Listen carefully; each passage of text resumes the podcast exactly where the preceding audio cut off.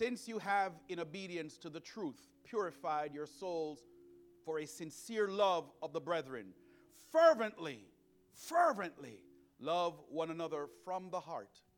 For you have been born again, not of seed which is perishable, but imperishable, that is, through the living and enduring word of God. For all flesh is like grass, and all its glory like the flower of grass. The grass withers, and the flower falls off, but the word of the Lord endures forever.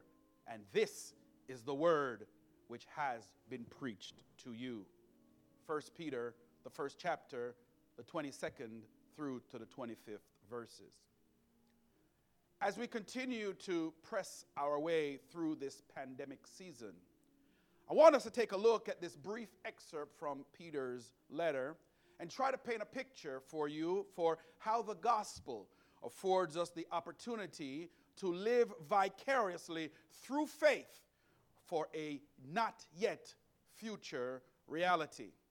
So today, I have titled this message quite simply Forever for Now. Forever for Now. Let us pray.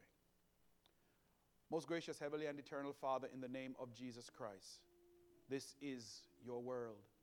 We thank you, O Lord, for this wonderful opportunity now to come to preach, to proclaim the truth of who you are.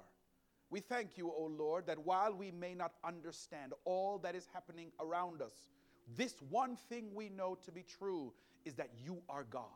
And there is nothing that catches you by surprise. So, Lord, while we don't know what all this means, we believe in the providential nature of your Spirit. We believe, oh God, in the sovereignty of your power. We believe, oh God, in the divine rule that you have over your entire kingdom, seen and unseen. And so, Lord, we can trust in you, knowing, Lord, that our tomorrows are much greater than our todays. And so, Lord, we will not be dismayed.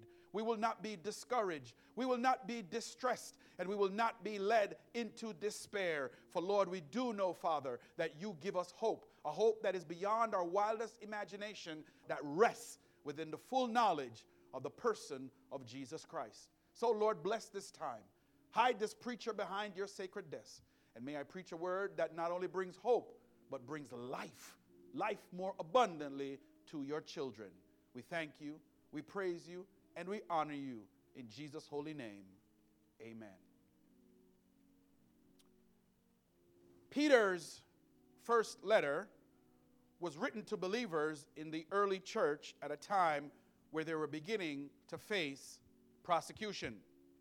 The letter aimed to encourage and equip the readers for the difficult times that were yet ahead. And Peter wanted to make sure that they understood the basis for enduring the trials. Peter wanted to make sure that, that they had all that they need in order to be able to sustain and endure themselves through these hard times. In fact, Peter's opening salvo in the letter reads Blessed be the God and Father of our Lord Jesus Christ, who according to his great mercy has caused us to be born again to a living hope through the resurrection of Jesus Christ from the dead, to obtain an inheritance which is imperishable and undefiled and will not fade away, reserved in heaven for you.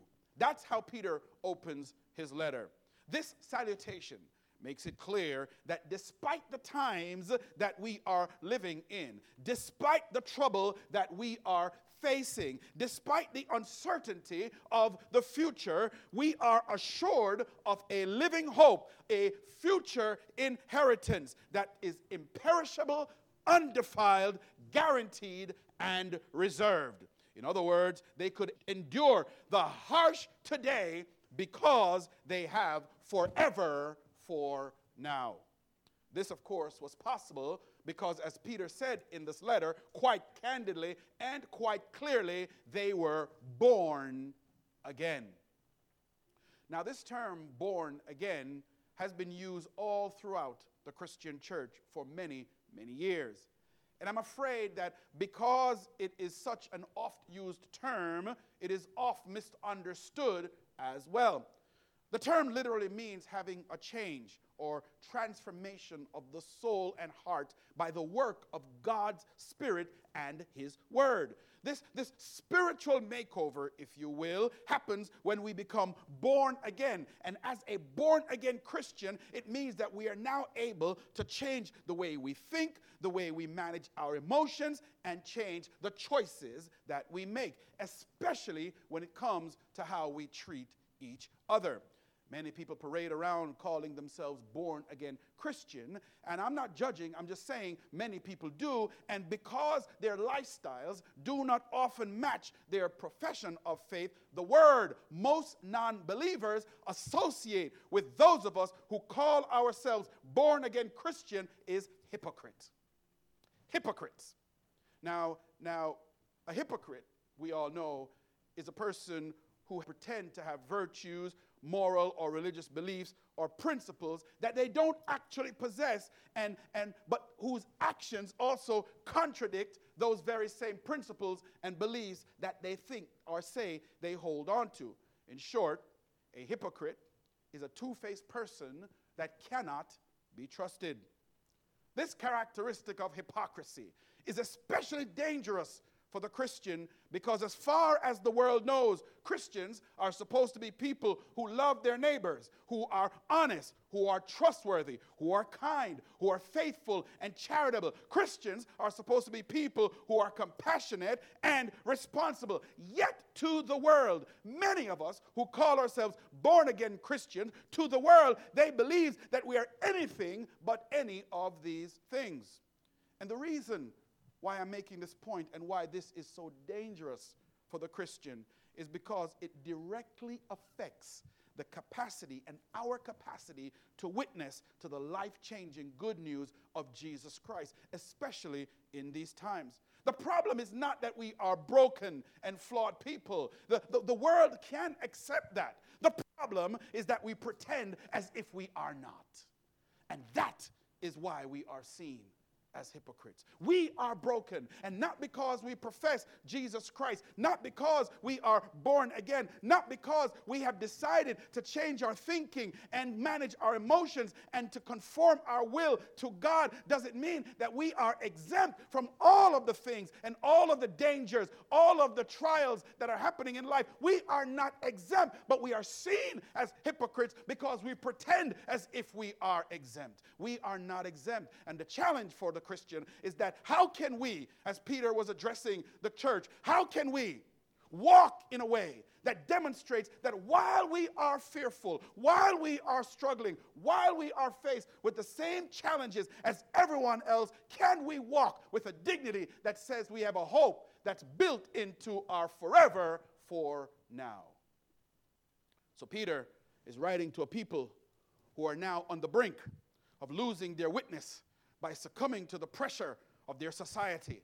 And all of their profession of faith and godliness right now lay in jeopardy because people all over are watching how they will respond.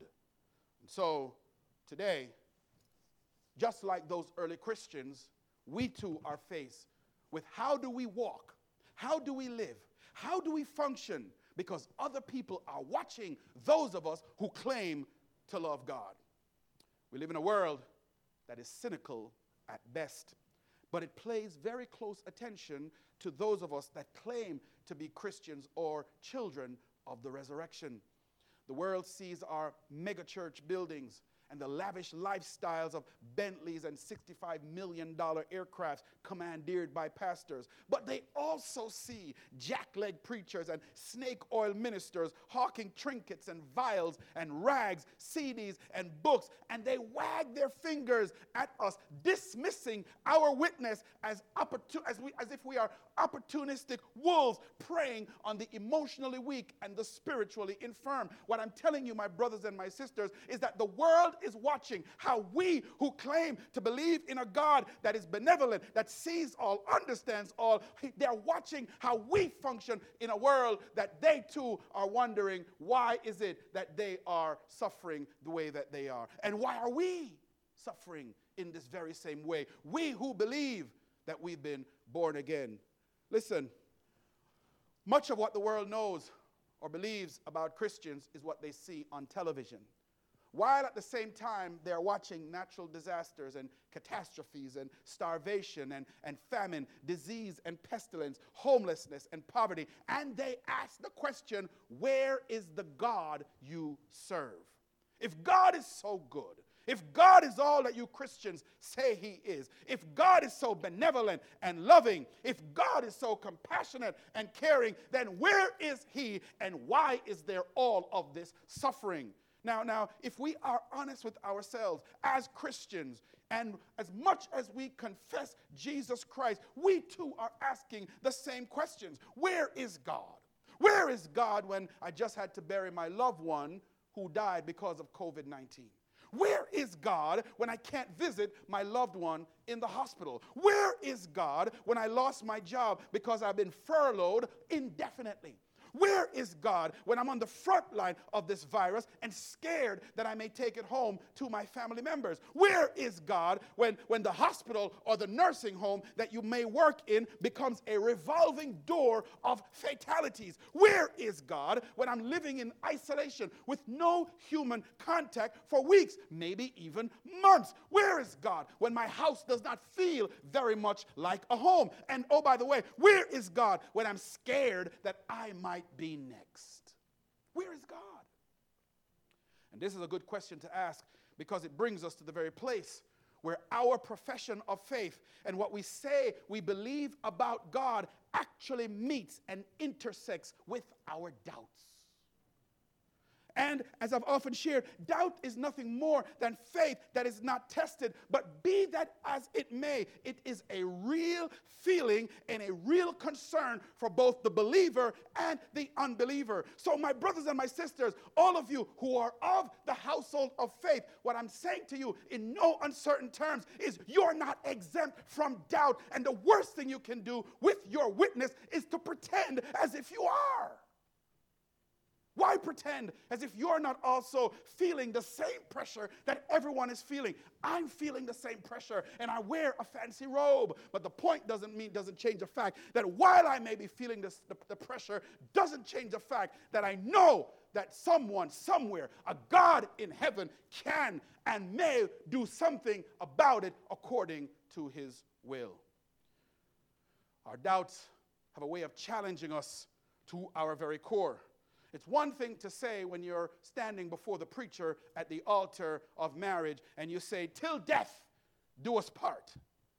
It's an entirely different thing when you're sitting at the table of divorce. And even like the Apostle Peter, it's one thing to say, I would die for you, Lord. It's an entirely different thing to know that you have denied the Christ three times. My point is, our doubts have a way of betraying the true nature of our soul and our hearts. And it is in that place that we tend to find shame and guilt. In a conversation with my wife since the emergence of this COVID 19 pandemic, we drew the conclusion that in addition to all the death, all the pain, all the heartbreak, all the loss. This virus has been very successful at exposing our vulnerabilities and our weaknesses. It, it, has brought us to the point where we have to face some very hard facts about ourselves, and it has uncovered our own hypocrisy and, ex- and has exposed our true nature. In government, it has shown that whether Republican or Democrat, the national debt was not really a big problem after all. In fact, let's just print more money and bail out everyone, especially businesses that have a $40 billion endowment and don't even need it. It has shown us, even with Senate leaders like Mitch McConnell, who's advocating, advocating to, wanna, to, to, to, to letting states go bankrupt, even when his state, Kentucky, receives more money from the federal government than it actually puts in. We, we, we, see it in other states where folks are protesting the lockdown order and want to open up the economy, yet they are protesting from the safety within their own motor vehicles and cars. In other states, they go, let's open the non essential services such as barbershops, beauty salons and tattoo parlors that are frequented by lower income persons and people of color that they deem to be a drag on the economy. I know you're hearing what I'm saying. Also in business, they go, let's open because we can probably lose an immigrant worker, but we can't afford to lose our business. In prisons, let's not give inmates basic protections because they really don't matter much anyway. In, in, even in some churches, let's congregate because we really don't care if people get sick as long as I can still preach and demonstrate my arrogance. I am telling you, my brothers and sisters, it's exposing the real heart of who we are. We say we love our neighbors as ourselves, but we really don't. What we care about is not Almighty God, but the Almighty dollar. And here's my personal favorite. My personal favorite. Let's see if using a drug that causes cardiac arrest or drinking disinfectant or exposing ourselves to ultraviolet radiation can help. Uh, really?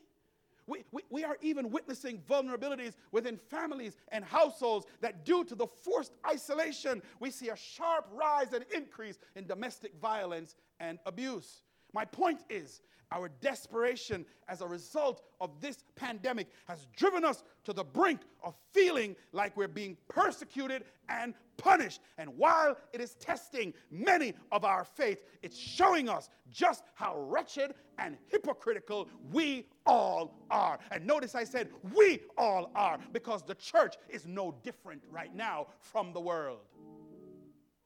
We like to say we love our neighbor. And it's one thing to say that every single Sunday, but it's an entirely different thing when you have to put that declaration to the test. To act as if we believe in God, yet quiver in fear, it damages our witness. To, to say that God is sovereign and all powerful, yet cry in despair, thwarts our witness. To say that God is all loving and refuse to love our neighbor nullifies our witness. Now, I can talk about this as much as I want to, but it won't change the fact that what the world sees from us is what the world believes. So, what are we showing the world, especially during a time of crisis? We as a church need to show them a more excellent way. We as a church need to show them that even during this pandemic, we can still hold our heads high. We can still function in a way that says, weeping may endure for a night, but the joy does come in the morning. We don't know how long the night is, but we do know one thing as sure as the sun rises, as sure as it rises in the east and sets in the west, as sure as there are clouds in the sky, as sure as this earth continues to rotate on its axis, as sure as we move around the sun, as sure as as sure as you and I are breathing right now, the sun will rise and the joy will come in the morning. Our lifestyle, our words, our profession must match our walk and our witness.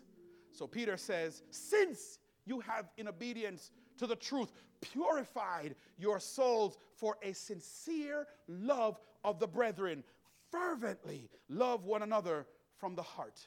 That word love is a powerful word, and we use it all so flippantly at times. But we need to understand that that word love is not just there by happenstance. To love one another from the heart means that you understand that since God had rescued you from the bowels of your own suffering and depression, since God loved you even when you did not love yourself, since God saved you from a life of regret and pain, and since God made you free and alive in Christ, then it is out of that place that you can now have a sincere love for others. You cannot say you love others unless your soul and your heart has been purified by the truth of God's word. And you begin to walk in obedience in that truth. That is where the rubber meets the road. And that's what this message is about. I don't want to talk about coronavirus. I don't want to give coronavirus any power. I want to give love the power. I want to give the truth the power. I want to speak the word of God. And that's where the power ought to be. It's about looking at how you live with those you least agree with, but also, especially with those who are also of the household of faith. And, and, and, if you find that your love for each other lacks the sincerity that I'm talking about in this message, and it does not flow from a purified heart, then, my brothers and my sisters, you have every reason to doubt your faith. Peter is establishing for us the true basis by which we can have hope in these difficult times and even during this pandemic season. And the basis of that hope comes from the fact that you and I have been born again, not of seed that is perishable, but seed that is imperishable. That is, through the living and enduring Word of God. God saved you not so much from the persecutions of the world. He knew that this time would come, but He saved you from the despair that comes from a loss of hope. I said to my wife this morning, I was meditating as I was preparing for this sermon, this service, and, and it said the, the Bible tells us that, that, that the Father, he, he sees every sparrow that falls. He knows every sparrow that falls to the ground, but it doesn't change the fact that a sparrow still falls. You will face hard times. You will face difficulties. You will face persecution. But you must recognize that you have a hope that is in something much greater than yourself. As a matter of fact, Peter tells us, For all flesh is like grass, and all its glory like the flower of the grass. The grass withers and the flower falls off, but the word of the Lord endures forever.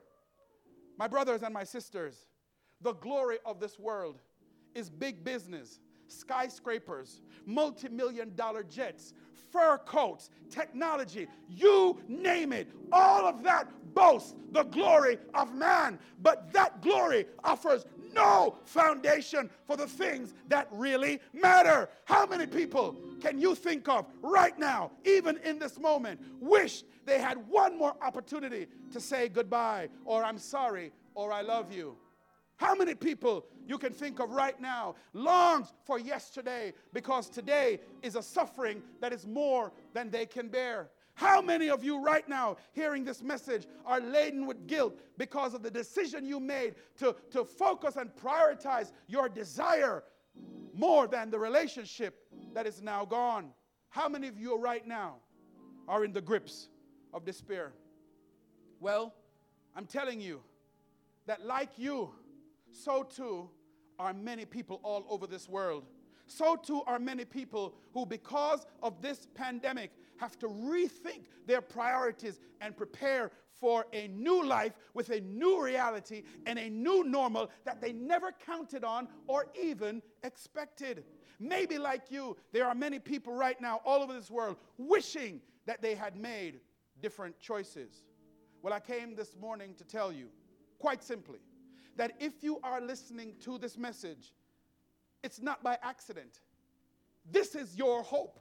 For the word that is preached to you today is a word that is hopeful for you. You have a hope in what Peter wants us to understand, just like those early church believers that he wrote his letter to, that was facing difficulties not too much dissimilar to what we're facing. Peter says, You have been born again, not of seed which is perishable, but which is imperishable, which means that while everything around us seems to be slowly drifting away, opening up your heart to receive the word of God and to accept the witness that the Lord Jesus Christ came, was crucified, died, resurrected, and now sits at the right hand of God the Father opens up for you the possibilities to have hope that goes beyond even comprehension. It gives you the opportunity to have forever for now. This forever for now is what the Apostle Paul calls the peace that surpasses all understanding. This forever for now is what Jesus said when he says, My peace I give to you, not as the world gives it, uh, not as the world with all its glory gives it. My peace I give to you. And he also goes on to say, Let not your heart be troubled, neither let it be afraid. This forever, for now, is the witness of the Christian and what the world desperately needs to see.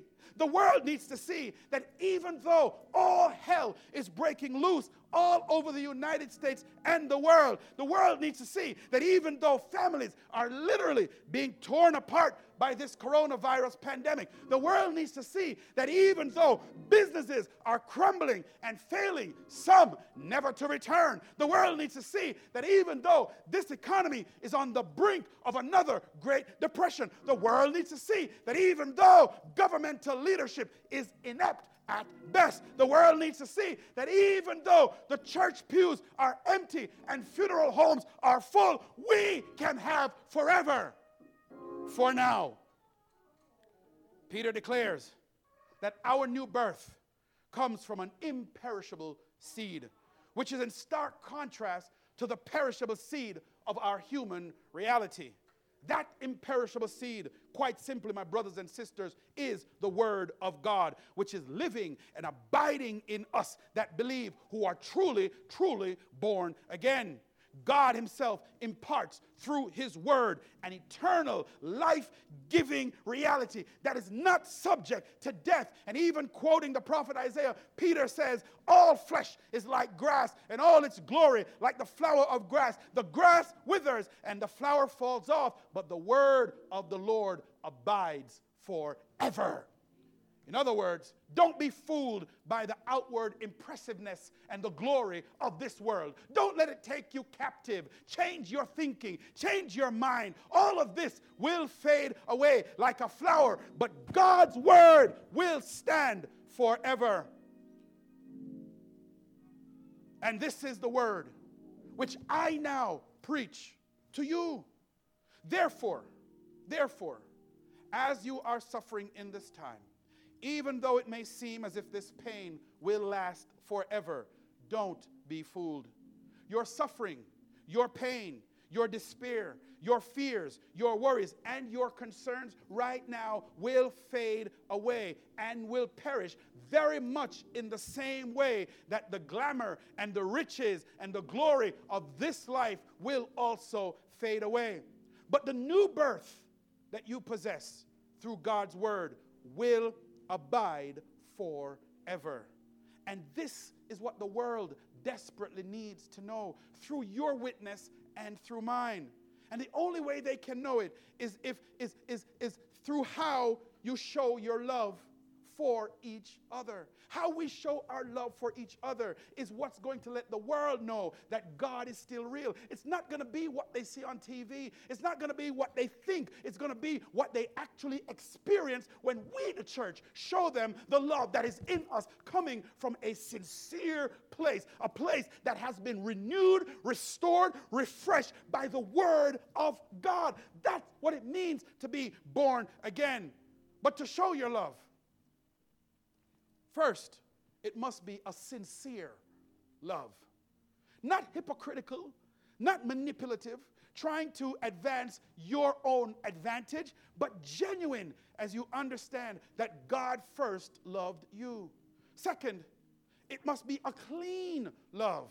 In other words, love that is not for impurity, based on common sinful pursuits, but it must emanate from a clean heart, which is why David says, Create in me a clean heart. Why? Because out of a clean heart, out of the abundance of the heart, the mouth speaks. And if your heart is clean, when you speak to your neighbor, they too will feel that sincere, clean love. And third and finally, it must be a fervent love, meaning it requires effort and emotion and it involves hard work and commitment. It's not always easy. And what I'm telling you is not something, it's not a band aid that I'm putting on an open gash. It is hard work, but it is necessary work. And you can't love the way that people need to love in and of your own self. You need the spirit and the power of the Word of God dwelling and living in you so that you will have the capacity to love the way that God wants us to love.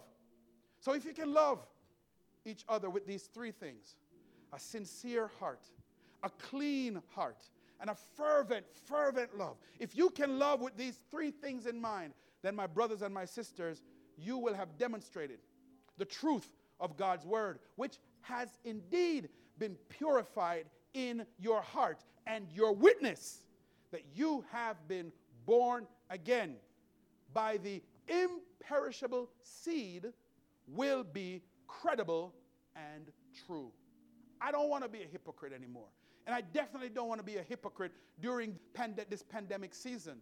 I want to make sure that people know that when I call and when I say, How are you doing? It's not because I'm mandated to do it as a pastor, it's because it's coming from a place of genuine, purified love.